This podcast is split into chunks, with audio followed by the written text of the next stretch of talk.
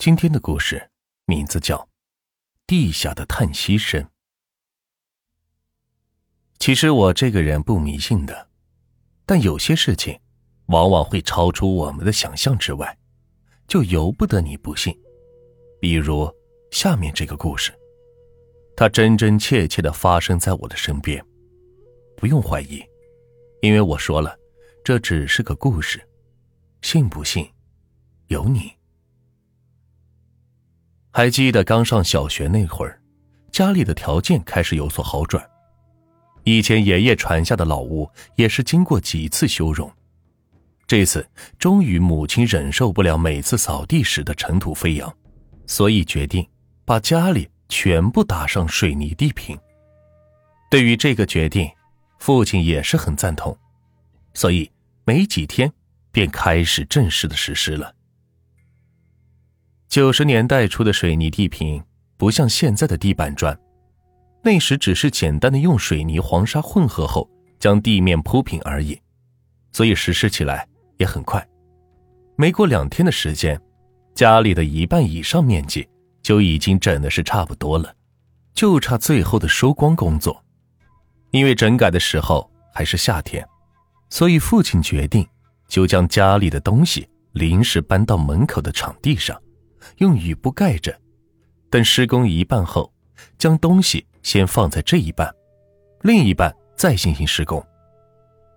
夏天的雨水多，为了防止不必要的麻烦，母亲跟父亲就利用晚上的时间进行收光工作。那天晚上，我与姐姐们在屋外露天的场地上搭起的床上是睡着了，父母他们还在继续工作，因为一开始施工时。有点不小心，在边角处没有整理好，留了个坑洞在那儿。父亲为了整体的美观，于是拿起铁锹在旁边的潮土混合物中铲了一铲，取些泥土将那个坑洞补平。可没想到，因为这一锹，父亲用力过大，竟入土三分。而在敲泥土的刹那，分明出现了一截森森白骨。那一截白骨在昏黄的灯光下，散发着鬼魅的气息。当时父亲因为忙于工作，所以没有在意，以为是动物的骨头，也怕母亲知道了乱想，所以随手又是一铲土，将刚刚挖出的坑洞是填上，然后盖上石子，盖上水泥，将那埋骨的地方置于地下。收光工作很顺利，第二天家里。放在场地上的东西全都是搬了回去，放在已经整理好的那半屋子里，只为整理出一个房间。所以父母将我的姐姐们安排在房里睡，而我则跟他们睡在堂屋。那天晚上，父母又在忙于给地面铺石子，我就早早的睡了。睡到半夜的时候，我突然被一阵冷风吹醒，在剩下的堂屋里。从来没有过这样的阴风，我当时惊奇，努力的喊着妈妈，可是任凭我怎么努力，却怎么也是叫不出口。同时，却听到一个声音在召唤着，我不自觉的赤着脚下床，走到堂屋的中间，耳朵是贴着地，像是在听着什么。同时，我也分明听到从地下传来一个声音：“好梦啊！”给我留点空隙吧。这个声音是一直重复着，由大及小，在寂静的夜晚，像是一根尖锐的利针，直刺着我的耳膜。我努力的捂着自己的耳朵，不去听那个声音，可那个声音仿佛不经由我的耳朵，而是从胸前传入，直刺我的心怀。我拼命的挣扎着，试着去摆脱那个声音，可一切都是徒劳。终于，急切中，我撞到了墙壁，一股暖流从我头顶向两边散开，没过脸颊，流到嘴里，只感觉一股甜甜的腥味是直冲脑门，而后我便昏倒在地。第二天，当我醒来时，已经是晌午，一睁眼便看见父母正在焦急地坐在床头。他们见我醒来，急切地询问着我发生了什么事，我将我脑海中的记忆如实的向他们说了。父亲听完我的诉说，先是默然的站着，然后突然点着了一根烟，用力的抽着。再后来，父亲似乎猛然间想到了什么，拿起铁杵，在昨晚发现白骨的地方用力的敲打着。很快，原本平整的地面被父亲弄出一个圆形宛如碗口大小的坑洞。然后父亲还是不放心，小心的在那洞口嘀咕着什么。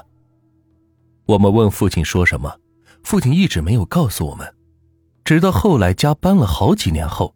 父亲才告诉我说，他当时想跟地下的那具尸骨说：“你要透气，我们给你留了。房子是爷爷传下来的，我们并不是有意要跟你争空间。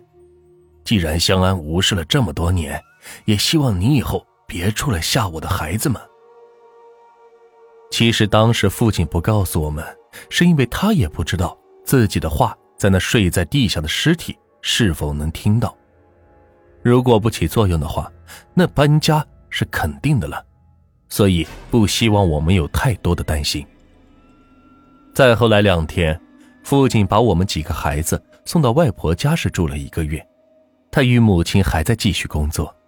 一个月后的那天早晨，父亲确定没事了，才去外婆家接我与姐姐们回家。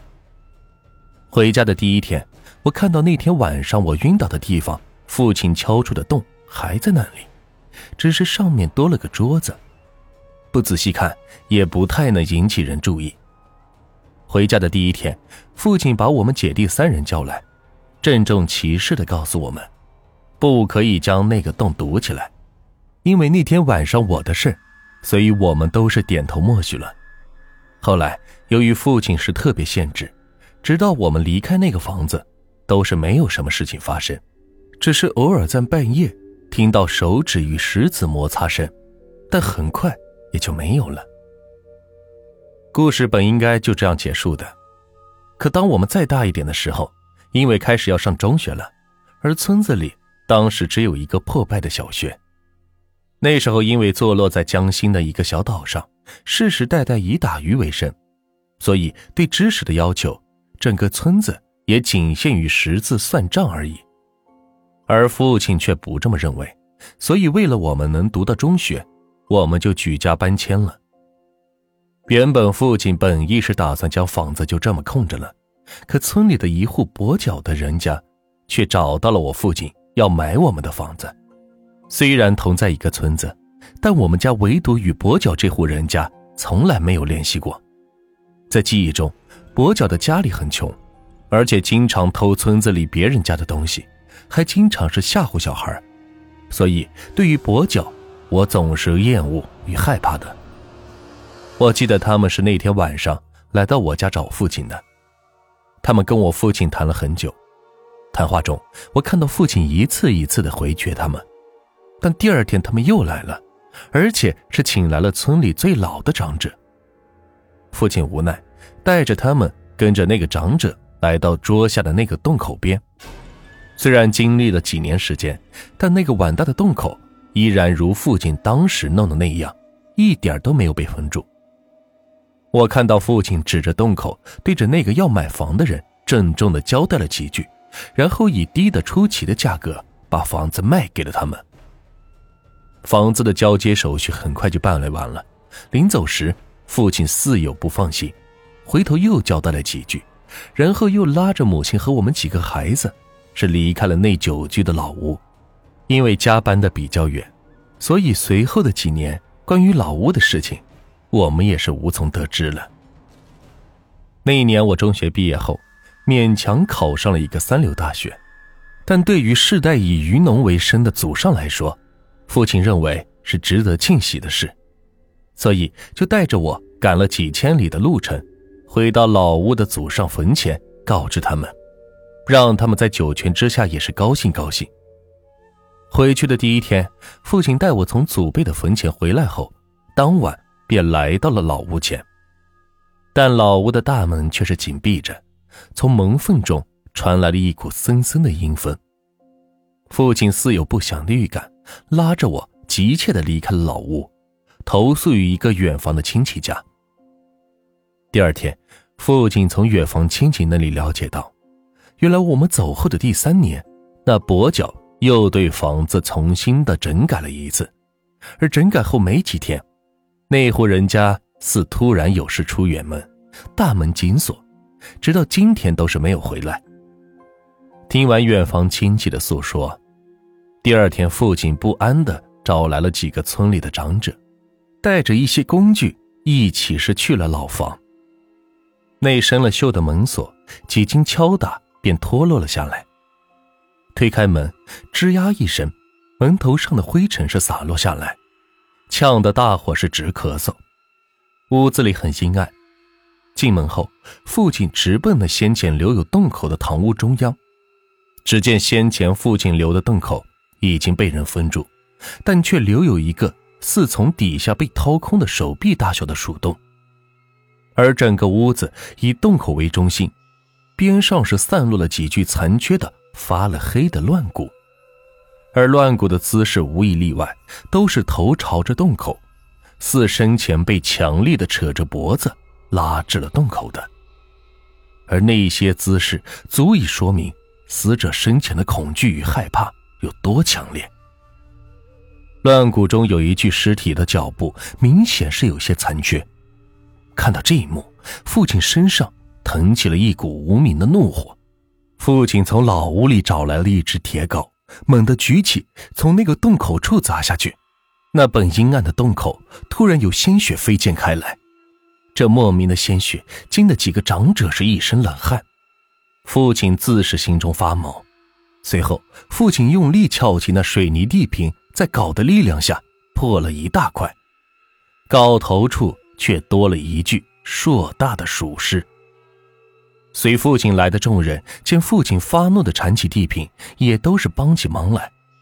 不一会儿，偌大的地坪都被撬开了，而在地坪下面，以洞口为中心，空出了一大块，里边赫然是一个鼠窝。而在鼠窝底下，有着一堆森森白骨。白骨中夹杂着一些破败的衣服碎片和干瘪了的人类的眼球，而一窝刚刚出生还没睁眼的小鼠正努力地啃着那几颗干瘪的眼球。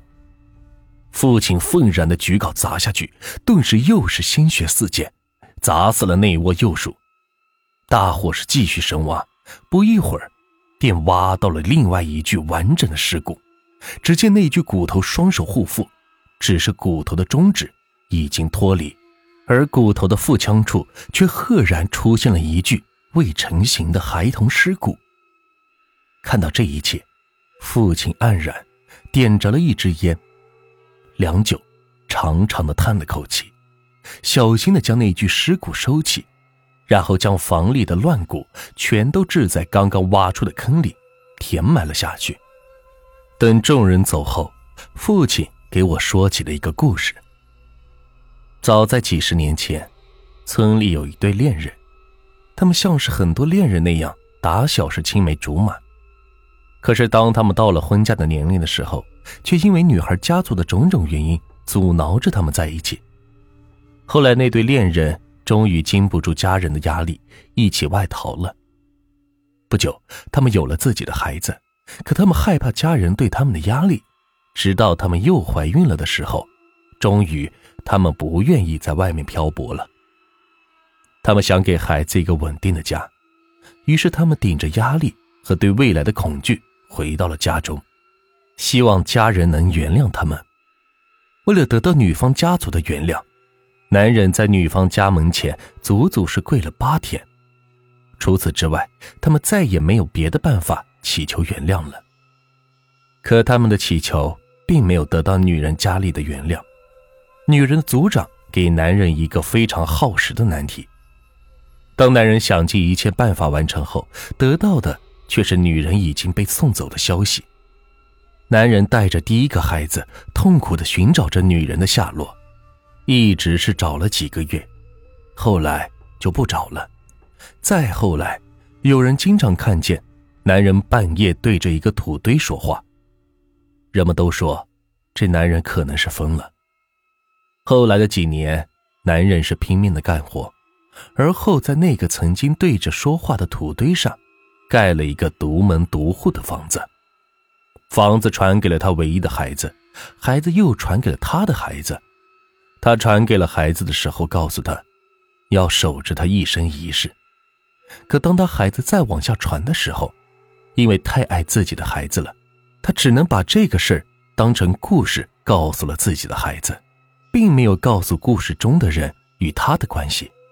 他只能让他尊重故事，或许有一天他会明白他的用意，而他，就是他的爷爷，他，是他的父亲，他，则是我的父亲。这个故事中的女人跟跛脚的是一个姓，父姓好生贤贞。故事说完，父亲小心的将那具收集的尸骨埋在了祖坟旁边。然后带着我回到了老屋。那夜，我们睡在老屋，想着父亲的故事，久久不能安睡。半夜坐起，恍惚中忽然听到地下传来了一个沉重的男声，一声长长的叹息。